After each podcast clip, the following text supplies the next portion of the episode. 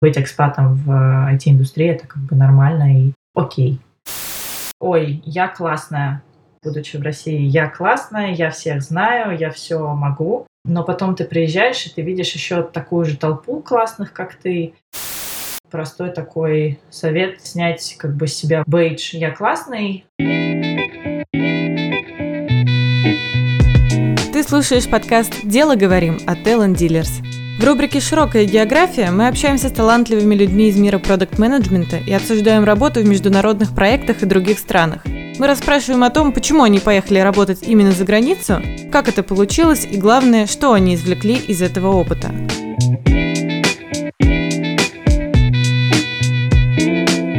Сегодня мы разговариваем с Алиной Вербенчук. Алина придумала проект Verbitsetter.com и работает продукт-специалист в лондонском офисе YouTube. Алина из Новосибирска, закончила факультет востоковедения НГУ, затем получила магистрский диплом Высшей школы менеджмента СПБГУ по направлению международный бизнес и двойной диплом СЭМС.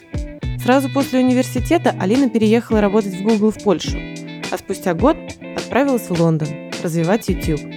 Мы поговорили с Алиной про ее переезд, про то, какие возможности открыла для себя она благодаря работе за рубежом, как она искала нужную компанию, как проходил отбор и каково это – быть русским в Лондоне.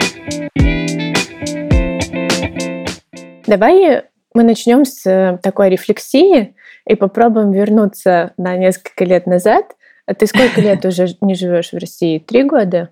Три с половиной? Три с половиной где-то, да. Ну, три где-то, три и восемь, где-то так. Вот мы вернемся на 3-8 лет назад и попробуем поанализировать, э, зачем ты вообще куда-либо поехала и как это было. Расскажи, пожалуйста, твой переезд, это было запланировано ну, как-то заранее ты готовилась к этому несколько лет, или ты спонтанно решила, что все, пора валить? Я бы сказала, что, наверное, само решение зрело у меня где-то год, но оно у меня зрело в специфических условиях. То есть и, и ты, и я, да, мы заканчивали магистратуру в ВШМ, и, собственно, диплом СЕМС а подразумевал, это такой двойной диплом, для просто немножко поясню, который подразумевает, что у тебя есть два иностранных языка, минимум там английский на C2 и второй иностранный язык больше, чем на B2, и что у тебя есть опыт э, работы за границей. И, собственно, мой переезд, наверное, во многом связан с моим двойным дипломом. То есть у меня не было особо выбора.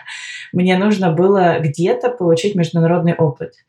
И поэтому я начала как бы искать стажировки за границей. И честно скажу, что изначально, когда я поступала в магистратуру, это было в 2013 году, у меня абсолютно точно нигде не стояло э, в, скажем так, жизненном плане тема переезда за границу вообще никак. То есть, может быть, я рассматривала как бы поучиться за границей, но я всегда рассматривала, что я всегда планировала, что я вернусь назад.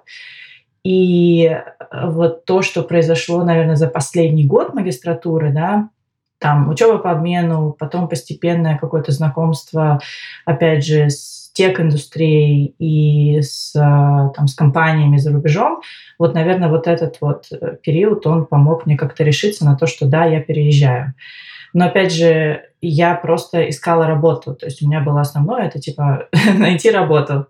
А потом уже все остальное. Потом уже я, я думала, окей, вот я найду стажировку, и потом буду разбираться, понравится мне там, не понравится, и буду оставаться. То есть вот как-то так. То есть у меня не было это, знаешь, в жизненном плане вообще никогда очень заранее. Скорее, это зрело вот в течение последнего курса магистратуры. Слушай, я, поскольку немножко тебя знаю, э, знаю, что ты там ездила на какие-то долгие стажировки в Китай и постоянно куда-то угу. путешествовала с намеком на то, что теоретически можно там остаться. Это как-то повлияло на то, что ты в итоге переехала? Или наоборот, когда ты ездила в Китай, ты возвращалась назад в Россию, думала, боже, больше никогда? Китай, мне кажется, да, спасибо, что ты вообще вспомнила про это, но Китай для меня, по крайней мере, был довольно специфичной страной, в которой я точно знала, что я не смогу жить, как бы вот долгосрочно жить. То есть, может быть, там пару лет, но долгосрочно нет. Я никогда не связывала свою вот именно долгосрочную, наверное, жизнь с Китаем. Может быть, еще в Гонконге у меня было пара мыслей, что, ой, было бы здорово здесь тоже там год-два поработать, я училась в Гонконге просто для контекста. И, но вот потом все равно э, я, не, я не смогла принять, как бы, по крайней мере, жизнь, ну, для себя идею жизни в Азии долгосрочно. Вот, поэтому я не знаю, насколько это повлияло. Скорее, то есть я просто туда ездила, как, знаешь, как мир посмотреть, но я всегда возвращалась и думала, что, ну, окей, мне вот как бы в России есть чем заниматься, есть какие проекты делать, есть классные компании, вот я пойду как бы в российский, российский бизнес. Поняла. Слушай, а когда ты вот выбирала эту обязательную стажировку, чтобы получить диплом, mm-hmm. у тебя все-таки было как бы несколько вариантов, и ты думала, куда же мне податься, и в итоге выбрала Google, или у тебя mm-hmm. был единственный вариант, потому что очень тяжело найти на самом деле работу за рубежом? Угу. Ой, это очень хороший э, вопрос, э, заслуживает целой истории. Я ее очень часто рассказываю ребятам, когда они приходят э, за советом, а как мне уехать за границу. Я бы сказала так, что вот когда я заканчивала магистратуру, я очень хотела пойти поработать в стартап или в среднюю компанию. И так как мне нужно было получать диплом, да, вторым условием у меня обязательный такой deal breaker, можно сказать, было то, что эта компания должна была быть за рубежом. Но тут, конечно же, вмешивается реальность э, русского паспорта о том, что тебе нужно э, получать working permit где-то, да, разрешение на работу. И просто так, да, чаще там средние компании, стартапы, они менее охотно спонсируют такие вещи.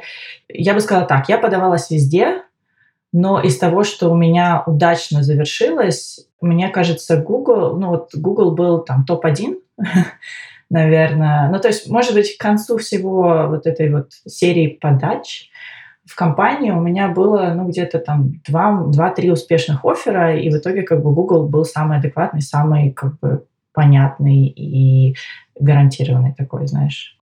Если уже перейти к какому-то процессу того, как все это было и как происходил отбор, Можешь сказать, как вообще и где ты искала компании? Ты их что, в какой-то список выписывала или на что это было похоже?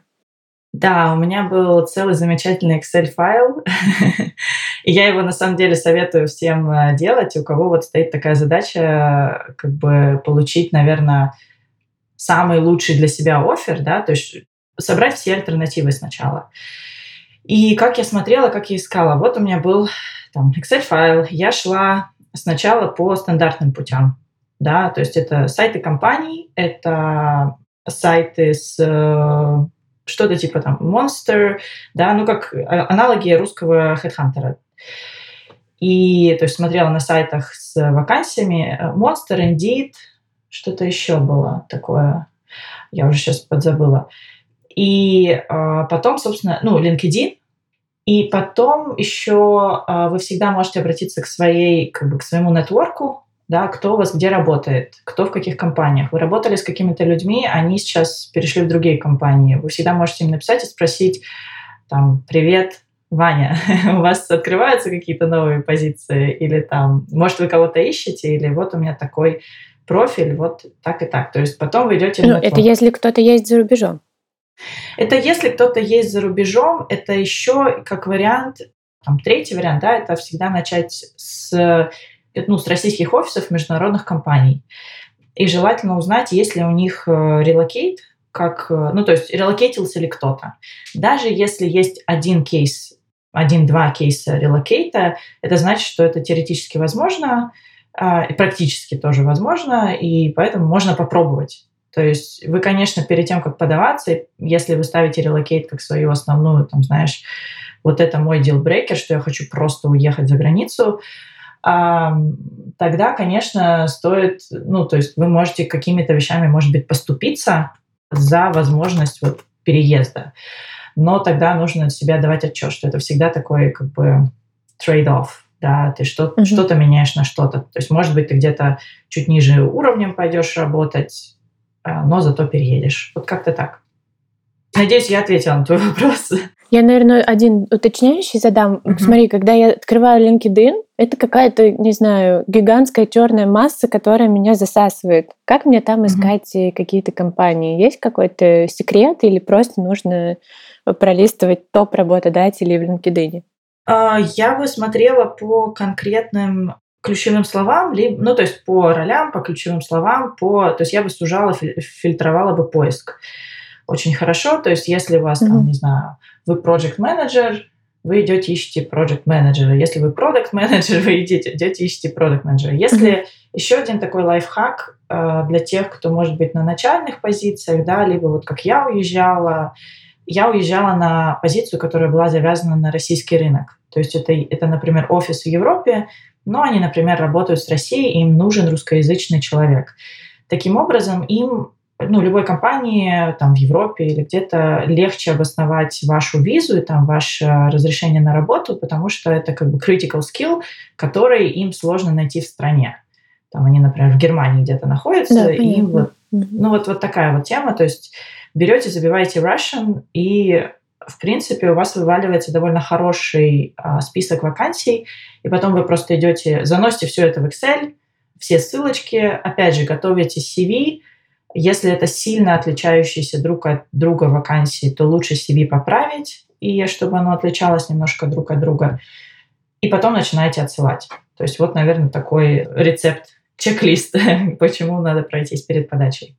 Послушай, а еще такой вопрос насчет компании, как выбирать, искать, понятно. А насчет э, страны у тебя было какой-то шорт-лист стран, куда ты готова ехать и куда ты не поедешь точно? Или страна это уже на втором месте после компании? Я скажу, как было у меня, потому что у меня страна стояла на втором месте. То есть у меня просто было как критический пункт, такой э, критичный пункт, это просто как бы не в России, потому что не в стране homeschool, то есть это требование диплома было. Но я думаю, что если бы это была там... То есть я думаю, что у меня в голове где-то был, знаешь, список no-go стран, то есть как бы список стран, куда бы я точно не поехала, э, если бы они были там сильно далеко, или я бы знала, что там небезопасно работать, да, я одна как бы девушка вряд ли бы поехала в страну, где бы я знала, что мне небезопасно будет находиться. То есть Европа мне как бы нормально подходила, любая европейская страна. И получается, что ты попала в Польшу, а потом переехала в Лондон. Да, да. И, наверное, про страны еще, да, э, сказала бы так, что есть, э, наверное, определенные страны, куда тяжело попасть, либо как-то тяжело визы получить. И, ну вот я даже, например, Лондон никогда не рассматривала, у меня его даже никогда в голове не было, этого Лондона. Я бы никогда даже представить себе не могла, что я там в Лондоне окажусь, потому что мне всегда казалось, что, о боги, ну в Лондон уезжают там вот ребята-инвестбанкиры и какие-то супер топовые программисты, а мне туда никогда не попасть. Это как бы моя вот э, мысль была. И, возможно, при каких-то других обстоятельствах это действительно было бы так, потому что, ну, в какие-то страны чуть легче визу получить, в какие-то сложнее. А, поэтому, ну, это такая тоже интересная тема, но я бы вообще нацеливалась на компании, которые, знаешь, у них есть офисы в разных странах, и вам можно будет потом релокейтиться уже между этими офисами. Ну, как, например, там Google. Вот, как-то так. А расскажи, как выглядел у тебя вообще отбор в Google? Сколько было интервью? Что было mm-hmm. в этом отборе какого-то такого сложного, странного, удивительного? Да, слушай, знаешь, еще, наверное, стоит упомянуть, что, ну вот в итоге я выбрала Google еще и потому, что мне понравился отбор. То есть, когда меня спрашивают про отбор в Google, у кого-то есть опыт, знаешь, там, что он долго длился, но у меня отбор длился супер быстро, и мой отбор начался вообще с того, что мне на LinkedIn э, просто написал один из гуглеров еще в декабре, то есть до там, ну, то есть это был декабрь 2014 года, мне просто кто-то на LinkedIn его также написал из разряда «О, привет, я видел твой профиль, не хочешь податься к нам в Google?» И я решила, что это прэнк абсолютный, что это такой прикол, меня друзья разыгрывают, такого не бывает. Я написала своему знакомому гуглеру, он мне сказал, что, ну, теоретически такое возможно. И э, я начала как бы просто общаться с этим человеком, я ему закинула свое CV, э, но я сказала, что, смотри, я смогу подаваться только там в, ну, ближе к июню, старт дейт у меня, ну, дата работы может быть только в июне, потому что я еще учусь. И мы как бы потеряли контакт на какое-то время, и потом весной, где-то в февраль-март, когда вот мне уже надо было искать стажировку, я к нему вернулась, и говорю, привет, а, слушай, вот я наконец-то ищу как бы стажировку. Он такой, Классно закидывает мое CV, и, конечно же, мне приходит реджект, потому что та позиция уже закрыта. И я тогда иду на сайт сама, ну, так, так как он меня уже как бы реферил, я, видимо, где-то находилась там, не знаю, в пуле кандидатов, и я просто подаюсь на другую позицию, ну, вот, которая во, во Вроцлаве была, да, я подаюсь и в Дублин, и во Вроцлав, то есть я везде так закинула свое резюме, и вот мне как бы пришел ответ из Вроцлава, мол, давайте прособеседуемся. Отбор, э, как я уже сказала, длился где-то вот полтора, может быть, месяца весь. Состоял из первого телефонного интервью с рекрутером, э, дальше телефонное интервью с членом команды, и потом он-сайт интервью. Он-сайт интервью это там, ну, 3, 4, 5 интервью в зависимости от позиции. То есть если вы идете, например, на продукта, то там, конечно, интервью будет побольше. Но в целом процесс будет примерно примерно похожий, трехступенчатый, что сначала вас собеседует рекрутер, потом вас собеседует э, кто-то из команды, и потом уже вы приходите на ансайт. Вот, и ансайты у всех там могут отличаться. Ты когда говоришь ансайт, что это имеется в виду? Это с топ-менеджерами, с менеджерами? Что это такое? Да, я, наверное, сори, не пояснила. Ансайт — это когда ты лично да, разговариваешь с человеком, то есть не по телефону, а вот либо ты приезжаешь в офис, это он-сайт, он так и называется, как бы он-сайт в офисе, да, и либо ты, так как все в разных э, локациях, я, у меня, например, мой как бы он-сайт был тогда еще в питерском офисе, я приезжала в питерский офис Гугла, когда его еще не закрыли, и я просто по, ну, по видеоконференции общалась с кем-то вот из, из, офис, из других офисов, чтобы они меня проинтервьюировали. То есть это общение лично. А про что эти интервью? в общих чертах? Это какие-то бизнес-кейсы, как в консалтинге, или это какие-то вопросы про опыт, про поведение? Слушай, ну, наверное, мне не имеет смысла давать э, какие-то конкретные советы, потому что все интервью будут друг от друга отличаться из-за, ну, то есть потому что это могут быть разные позиции. То есть я уже поменяла три позиции, то есть это уже моя третья позиция в Гугле, все вопросы были разные. То есть, да, там на первой позиции меня, например, спрашивали больше мой такой скажем, клиентоориентированный опыт, то есть как работала ли я с клиентами.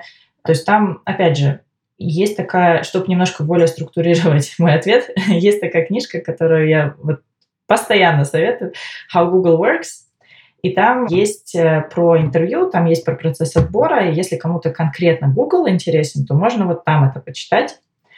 Есть определенные, скажем так, наверное, рубрики, которые Google тестирует. Это тоже, это тоже можно посмотреть и на канале на YouTube, э, Life at Google, по-моему, называется. И там об этом, то есть о рубриках более подробно рассказывается. Опять же, будет интервью отличаться, смотря куда вы собеседуетесь. Вы собеседуетесь в тех-организацию, да, в инжиниринг, или вы собеседуетесь в бизнес. Я, наверное, сейчас про бизнес кратко расскажу быстро. Про бизнес, э, вот если это продуктовая позиция, ты это относишь к тех-позиции или к бизнесовой? Она будет где-то на стыке и ближе к инжинирингу все-таки. То есть там То будет есть... техническое интервью. Угу. Мне просто интересно ответить ребятам на вопрос, да, если я хочу попасть там PM или не PM, а PS в Google, в YouTube, то к чему мне примерно готовиться? Мне нужно писать код, что мне нужно делать? Смотри, PM PM это отдельная, наверное, история, потому что, да, PM нужно каста. пройти и тех... да, каста. И техническое интервью, и бизнесовое интервью, и продуктовое интервью, и как бы такое лидерское интервью. То есть там будет, ну, минимум, наверное, минимум 5 интервью, которое будет спрашивать разные совершенно скиллы и вещи. То есть э, PM в Гугле это как, ну, примерно как CEO небольшого стартапа, ну, CEO какого-то стартапа в, вне Гугла. То есть у этого человека должно быть очень много скиллов, поэтому отбор там довольно серьезный. А какой-то международный опыт стоит как-то отдельно подчеркивать историю вокруг него, складывать? Это будет очевидным плюсом во время отбора? Я думаю, да. Зависит, конечно, там, подаетесь вы на ну, какую-то позицию, которая специфично, то есть, например, базируется в Москве, вам тогда ваш международный опыт, ну, ну, он может как-то помочь, но глобально как бы он не, не, пере, знаешь, он не будет той перевешивающей силой да, на чаше весов в вашу пользу, а, то, чтобы, там, если будет какой-то другой кандидат. Поэтому я бы сказала, что вы, безусловно, должны его указывать, но это не должно быть вам ограничителем, если у вас нет международного опыта. Ну, нет mm-hmm. и нет. Могут быть, э, помимо э, релевантного опыта функционального или там с точки зрения размера компании, где ты работал, могут быть какие-то еще конкурентные преимущества. То есть, если я, условно говоря, работала в международной компании до этого, все, это конкурентное преимущество. Или если я знаю какой-то очень специфический язык, то есть э, что еще можно использовать как свои конкурентные преимущества, чтобы попасть на работу? Ну вот скорее то, что ты второе упомянула, например, ты знаешь какую-то специфическую тему, там, технологию, язык, специфическую эм, от, не знаю, сферу в индустрии, вот, под которую компания ищет человека. И это твое конкурентное преимущество. Там неважно, что ты там заканчивал и так далее. Ты можешь заканчивать там... Есть, у меня есть один знакомый э, в Гугле тоже. Он заканчивал абсолютно вот никому неизвестный российский вуз, но он как бы супер крутой э, программист и работает уже давно. То есть вуз вообще как бы ему не помешал да, э, попасть в Google. То же самое можно сказать про некоторых других каких-то вот коллег, которых я встречала. Они знали какую-то конкретную тему и в ней вот просто очень хорошо разбирались. Это и есть то, о чем я говорю, что максимально релевантный опыт под какую-то тему. Слушай, а ты вот, э, насколько я знаю, в своем проекте в том числе помогаешь людям складывать какие-то интересные истории про себя. То есть из, не знаю, очень разнообразного часто опыта, да, когда человек сначала был инженером, потом проектом, потом продуктом, ты помогаешь им сделать какую-то очень складную историю, которую потом они могут ужасное слово, но продавать и работодателю на разные проекты. Вот у тебя изначально, когда ты шла в Google, была какая-то такая история, что, мол, я там специалист, не знаю, в китайском языке или в бизнесе, или ты сейчас уже рефлексируя, можешь сказать, что все-таки истории у тебя не было? Я думаю, что у меня была только одна история, которую я хоть как-то... Это была моя единственная, наверное, история и зацепка, которую я хоть как-то могла продавать. Это а, история про бизнес-образование, потому что более или менее ВШМ котируется за рубежом, и диплом 7 котируется за рубежом. И Б, э, многочи... ну, история про мои всякие многочисленные кейс-чемпионаты и конференции, которые я организовывала, которая рассказывала про меня как про такого, наверное, я вот не хочу говорить слово high performer, ну, какого-то топ-перформера, но про какого-то человека, который еще делает что-то помимо учебы, и интересуется чем-то помимо. То есть там всякие чемпионаты по тому же э, онлайн-маркетингу у меня были, был сторонний проект, который тоже был связан как бы с продукт менеджментом чуть-чуть. Были какие-то ми- мини-мини вещи, э, которые я могла поставить в резюме и рассказывать о них. Я думаю просто, что для выпускника да, э, этого было достаточно. То есть если бы я, наверное, пришла там с не знаю, один-три года работы, наверное, мне было бы этого недостаточно. Но, но тогда как бы этих мини-вещей было достаточно. Угу. Ты когда рассказывала, я почему-то подумала о том, что мы вот с тобой поговорили про то, какие этапы и так далее, но мы совершенно не э, ответили на вопрос, а как ты советуешь готовиться, что делать? Помимо того, чтобы складывать про себя какую-то симпатичную историю и пытаться выяснить, а что на эту позицию требуется, что по, по конкретным как бы, шагам ты можешь посоветовать? Я бы сказала так, что готовиться надо... Первое, нужно определиться, естественно, с позицией. В зависимости от этого начинать э, готовиться. И э, первое, что вам стоит сделать, это свое замечательное резюме поправить э, под конкретную позицию, да, сделать и потом уже, э, потом уже подаваться, и если вы проходите, то готовиться под конкретно, под интервью, под конкретную позицию. Это если совсем, знаешь, по общему сказать. Я бы сказала, что важный пункт здесь еще под международной компанией типа Гугла, типа Фейсбука, это найти кого-то, кто сможет вас зареферить, да, отправить реферал, потому что объем заявок в такие компании очень большой, и чтобы пробраться, то есть самое сложное, наверное, это пройти скрининг резюме, по сути, потому что вот там как раз самая э, серьезная конкуренция в плане того, что ваши резюме могут, ну, в огромном количестве этих резюме важно, чтобы его заметили. И поэтому реферал – это, наверное, самая эффективная стратегия. Потом уже будете готовиться, да. Как готовиться? Смотреть все ресурсы, ну, да, делать домашнюю работу, смотреть все ресурсы, которые есть в открытых источниках, это раз. Ресурсы это типа Glassdoor читать или что делать? Типа Glassdoor, типа типа Glassdoor, типа YouTube очень сильно помогает. Я смотрела YouTube в свое время, и Glassdoor тоже читала. Есть еще всякие классные книжки. Ну, там про пемов есть целая пачка книжек, которые, наверное, ты уже советовала, есть в списке. Много где про все остальные интервью тоже. Ну, как бы Glassdoor, в принципе, в принципе, да, он удовлетворяет эту там, потребность, если это какие-то особенно бизнес-позиции, там, в принципе, можно эти вопросы найти. Для технических интервью тоже есть ресурсы свои, где тоже можно эти вопросы найти. Есть еще, ну, второй, как бы, скажем так, очень хорошо помогающий помогающая опция на эту тему – это поговорить с человеком, который уже находится на этой позиции, чтобы он тебе посоветовал конкретно, что почитать, что посмотреть, или кого конкретно они ищут. Там они ищут, не знаю, такого стратегического как бы человека, или они ищут супер, не знаю, экзекьютора, который будет вот делать, делать, делать, делать. То есть просто как бы специфику какую-то понять, чтобы узнать, а кого ищет команда. А где найти человека, который на этой позиции? Несколько вариантов. Ну, первый вариант, да, если вы везучий, у вас этот человек работает в собственно, уже это знакомый ваш, который работает в компании, в вашем, есть в вашем нетворке. Второй вариант – это пойти на LinkedIn и написать напрямую какому-то человеку, у которого, есть, у которого похожий статус. Э, единственное, что э, будьте как сказать, аккуратны. То есть, если, ну, то есть человек может вам не ответить, и, в принципе, он имеет на это право, потому что вы друг другу ничего не должны, но э, может и ответить. И это хорошие новости об этом. То есть не бойтесь писать. LinkedIn, он как бы для этого и создан, для того, чтобы строить свой профессиональный нетворк. Третье, вы всегда можете пойти к консультантам и э, там, к тем, кто готовит к интервью, и к, к те, кто как бы уже проходил похожий отбор. Вот так. А где консультантов можно найти?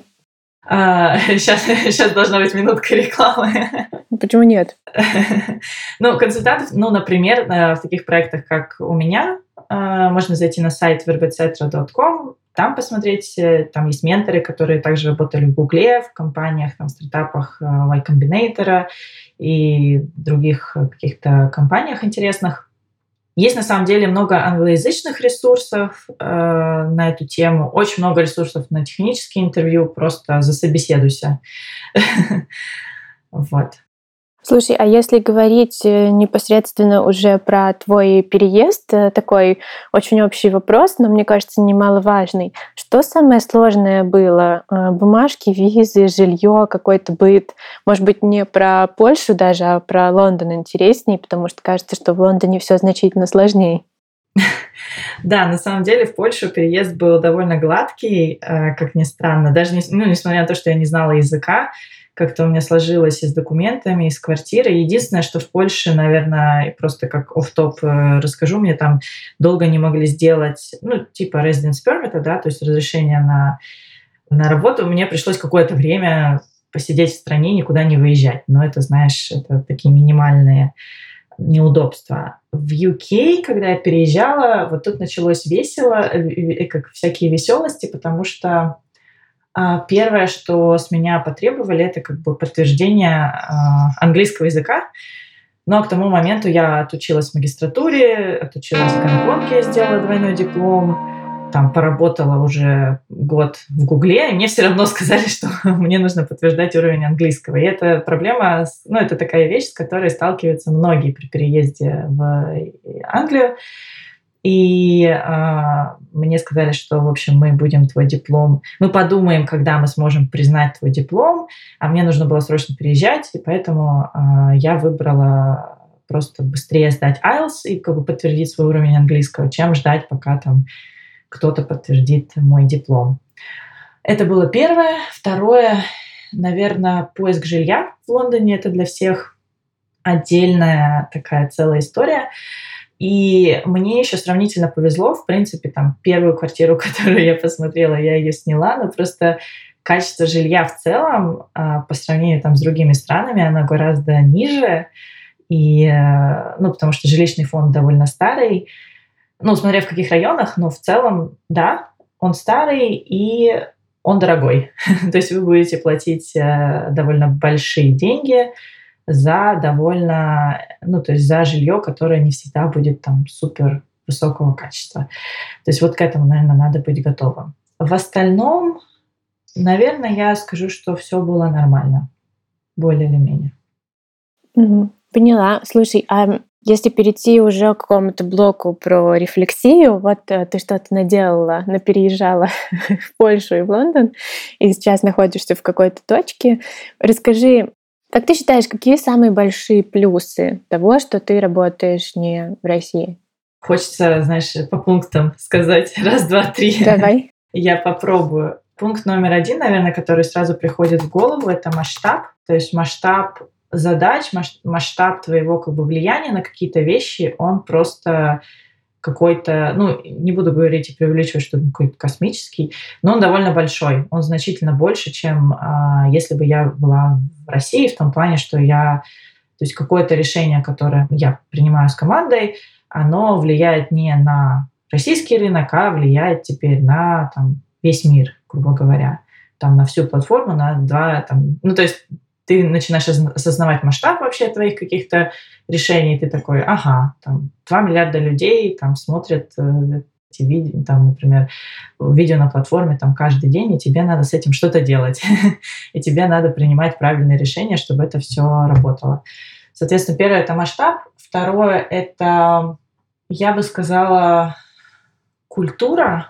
Культура такая, знаешь, э, очень открытая, очень ну, она по-своему, ну, специфичная, наверное, но она максимально-максимально открытая. То есть это не только про какую-то там толерантность, да, э, речь, а это в целом речь о том, что все очень много людей с разным бэкграундом, с разным опытом из разных стран, с разными там языками, какими-то вещами. И вот эта вся культура, она как такой плавильный котел, ты не варишься, и очень много как бы для себя черпаешь э, интересного. И на выходе тоже получаются интересные вещи, потому что у всех разная перспектива, разные какие-то точки зрения. Третье, я бы сказала, ну, опять же, да, не, не обойти денежный вопрос. Мы тут все э, работаем, работаем в том числе, чтобы получать какое-то денежное вознаграждение. Я бы сказала, что возврат, наверное, на инвестиции моего времени здесь, наверное, окупается больше, чем в России. Опять же, я не знаю точно, да, по каким-то цифрам, и э, это сложно всегда очень судить, но мне как бы кажется, что я бы не смогла, наверное, на такой масштаб и на такой, как бы с таким возвратом на инвестиции найти какую-то позицию в России. Вот как-то так. Или я бы, наверное, смогла, но это бы, но их таких позиций довольно мало. Угу. Вот так. Если говорить про обратную сторону всей этой э, лондонской сказки, то какие самые большие минусы ты видишь в работе за рубежом? В работе за рубежом вот мне как бы хочется разделить, знаешь, работу за рубежом и работу в конкретной компании, потому что про работу в конкретной компании, да, я могу как бы, да, там очень легко сказать какие-то минусы, а про работу за рубежом минусов даже тяжелее как бы найти. А мне кажется, что главный минус работы за рубежом — это то, что ты оторван от дома, и ты просто должен, наверное, как сказать, все, все справляются с этой проблемой по-разному, но ты должен себе очень четко отдавать отчет в том, что ты э, больше не сможешь там свободно видеться с друзьями, там как-то с ними, не знаю, на выходных захотел, э, увиделся, и все, как бы закрыта эта тема. Или там ты не сможешь с семьей столько времени проводить, там, с родными, с близкими, ты не сможешь в любое время сорваться, там, приехать к родителям и так далее. То есть есть какие-то такие вещи личные, и ты должен себе давать отчет в том, что а, ты как бы этими вещами жертвуешь, этим временем там с дорогими людьми. Второй момент, наверное, интеграция. И здесь зависит от страны, в которую ты приехал. То есть, ну, в Польше, например, я вообще никак не интегрировалась и даже, ну, не особо хотела, наверное, интегрироваться, потому что я знала, что я ненадолго там. И в такой, наверное, культуре ну или в таком городе, как Лондон, наверное, это сделать проще, интегрироваться и довольно легко, потому что здесь очень много экспатов, и все откуда-то приехали, и все спокойно относятся к твоему акценту, цвету кожи, не знаю, вероисповеданию, ориентации, вообще всем как бы без разницы. Но, наверное, в каких-то других местах это гораздо тяжелее сделать. Поэтому, ну, я там скажем так, общаюсь тоже с такими же экспатами в других странах, и я знаю, что им не все нравится вот в этом моменте а, интеграции в, обще, в общество страны, в которой они живут. Наверное, вот это два, два таких больших момента. И третье, хочется как-то в плане карьеры э, сказать, что может быть, потому что ты как бы экспат, да, и у тебя нет, скажем так, каких-то связей, которые ты в течение долгого времени строил, может быть, тебе будет чуть сложнее что-то делать или что-то достигать, или, например, у тебя может быть потолок в определенных индустриях, то есть, ну или там индустриях, сферах. Грубо говоря, там в политику, политика, законодательство, да, это все вещи, которые довольно местные.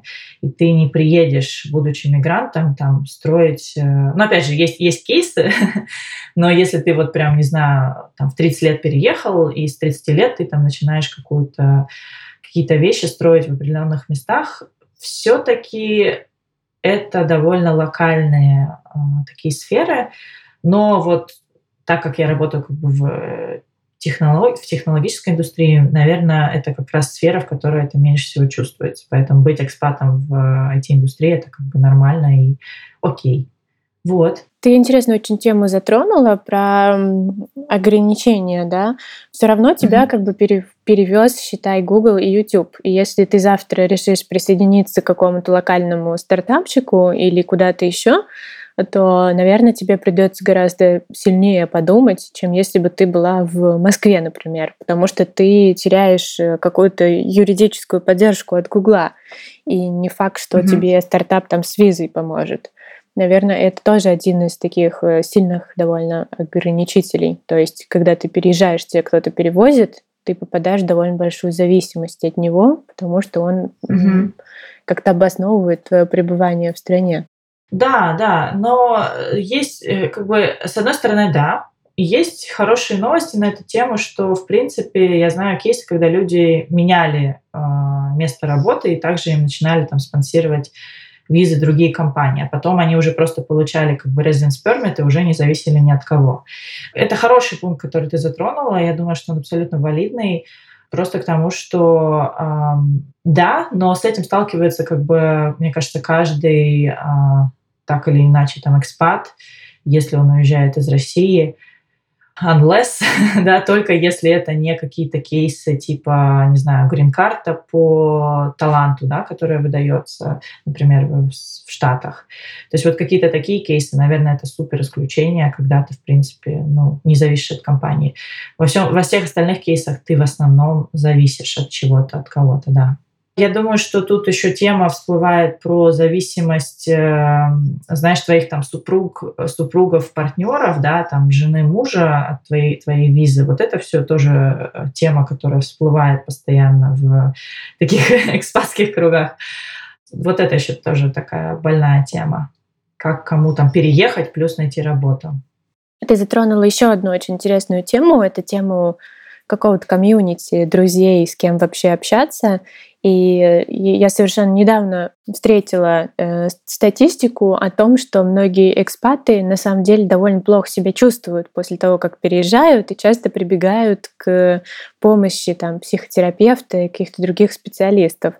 В том числе потому, что им мало того, что все кажется непривычным, начиная от вагона метро и заканчивая едой, и потому что они не могут, э, как ты выразилась, интегрироваться и найти какое-то комьюнити.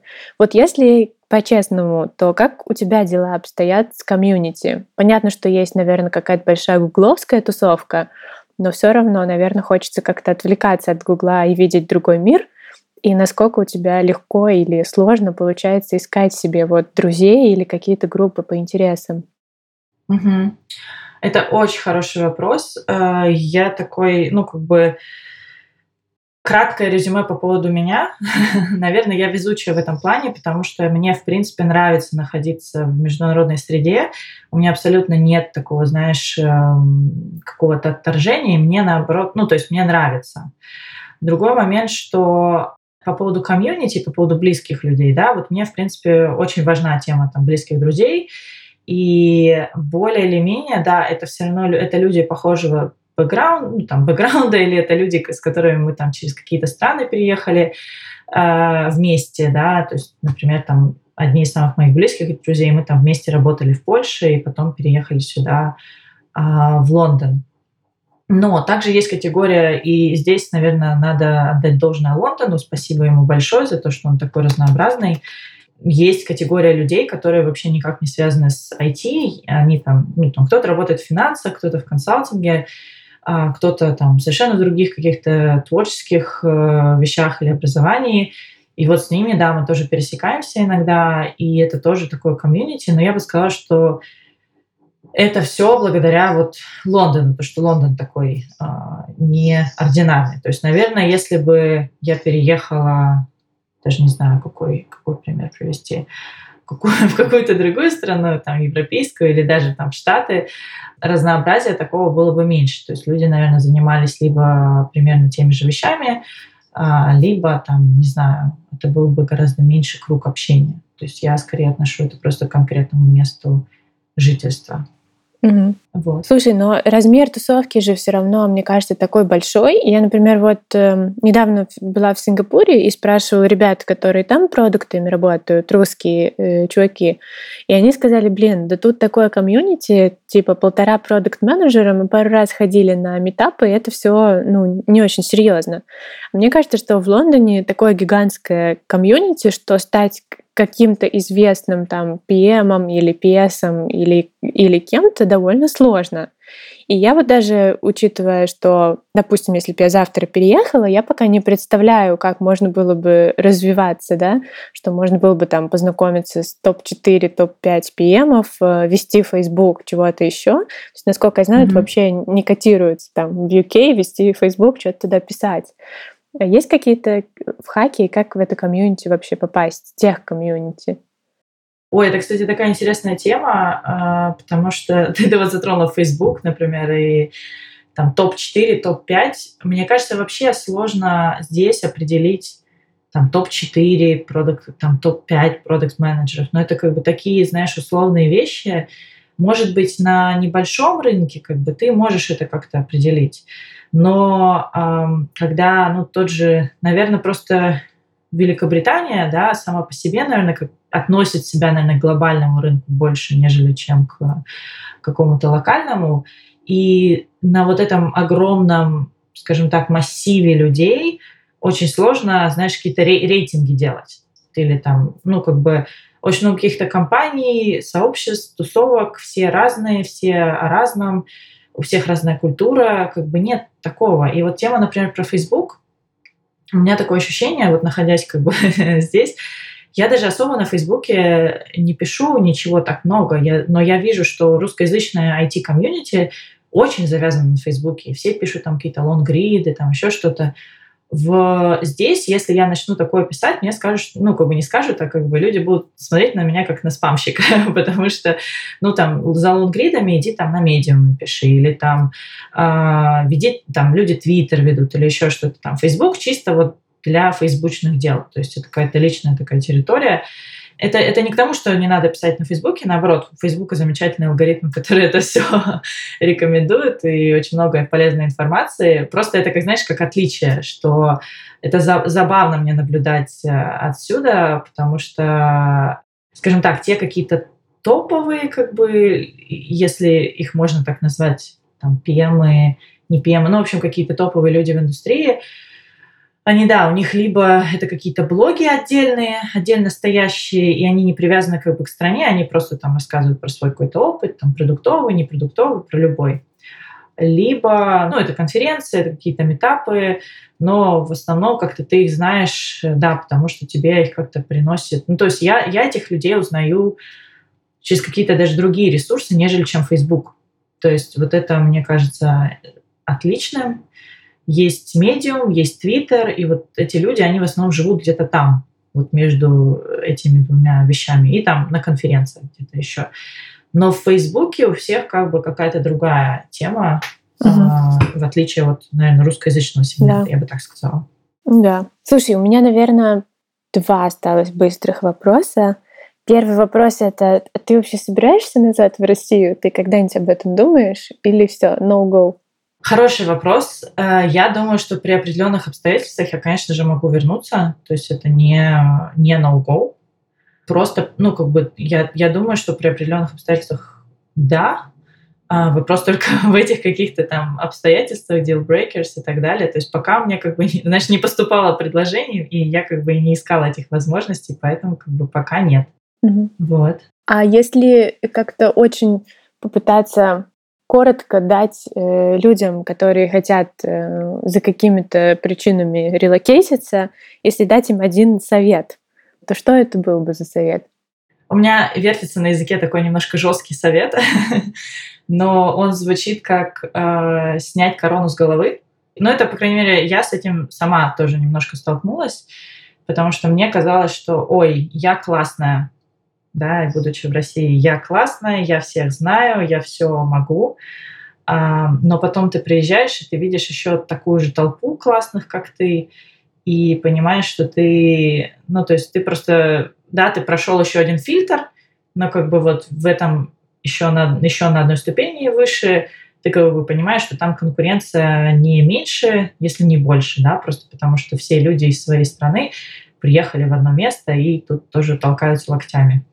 Поэтому, наверное, простой такой совет снять как бы с себя вот это вот бейдж «я классный» а, и начать работать над собой, там, над, не знаю, над скиллами, над резюме, над чем угодно, над компанией, над своей, над каким-то более глобальным видением. То есть вот, наверное, то, чего мне сильно не хватало находясь в России, это такого глобального понимания, что в мире вообще происходит. То есть у меня было ощущение, окей, вот есть российский рынок, вот это работает вот, и вот какие-то вещи работают вот так. Но я совершенно не понимала, что в других местах они могут работать вообще по-другому. Либо такого контекста может не быть, либо каких-то там будет другой контекст или еще что-то. И вот эта вот гибкость, э, я рада, там, что у меня была возможность там, поучиться за границей, как-то подготовиться к этому, но когда ты начинаешь работать, ты начинаешь это ощущать там два-три раза больше. Вот. Поняла. Очень клевый совет, мне кажется, и это, наверное, то, что мы хотим донести с помощью этой рубрики, что стоит, наверное, очень хорошо подумать, зачем тебе это нужно, и как-то попытаться очень реалистично оценить свои возможности и свое будущее. Но при этом это не значит, что мы хотим кого-то отговорить, это значит, что мы просто хотим может быть, чтобы каждый лишний раз посмотрел на возможности внутри России. Вот. Спасибо тебе да, большое. Да. Спасибо тебе. Мне кажется, это получилось супер полезно. И я надеюсь, что каждый услышит для себя какие-то ответы на важные вопросы.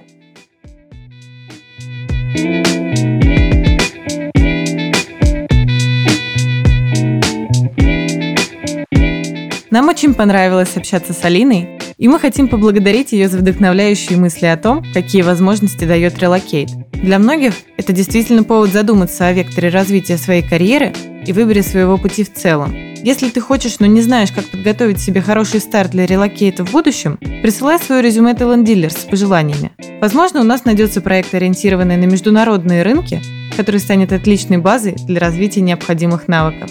До новых встреч!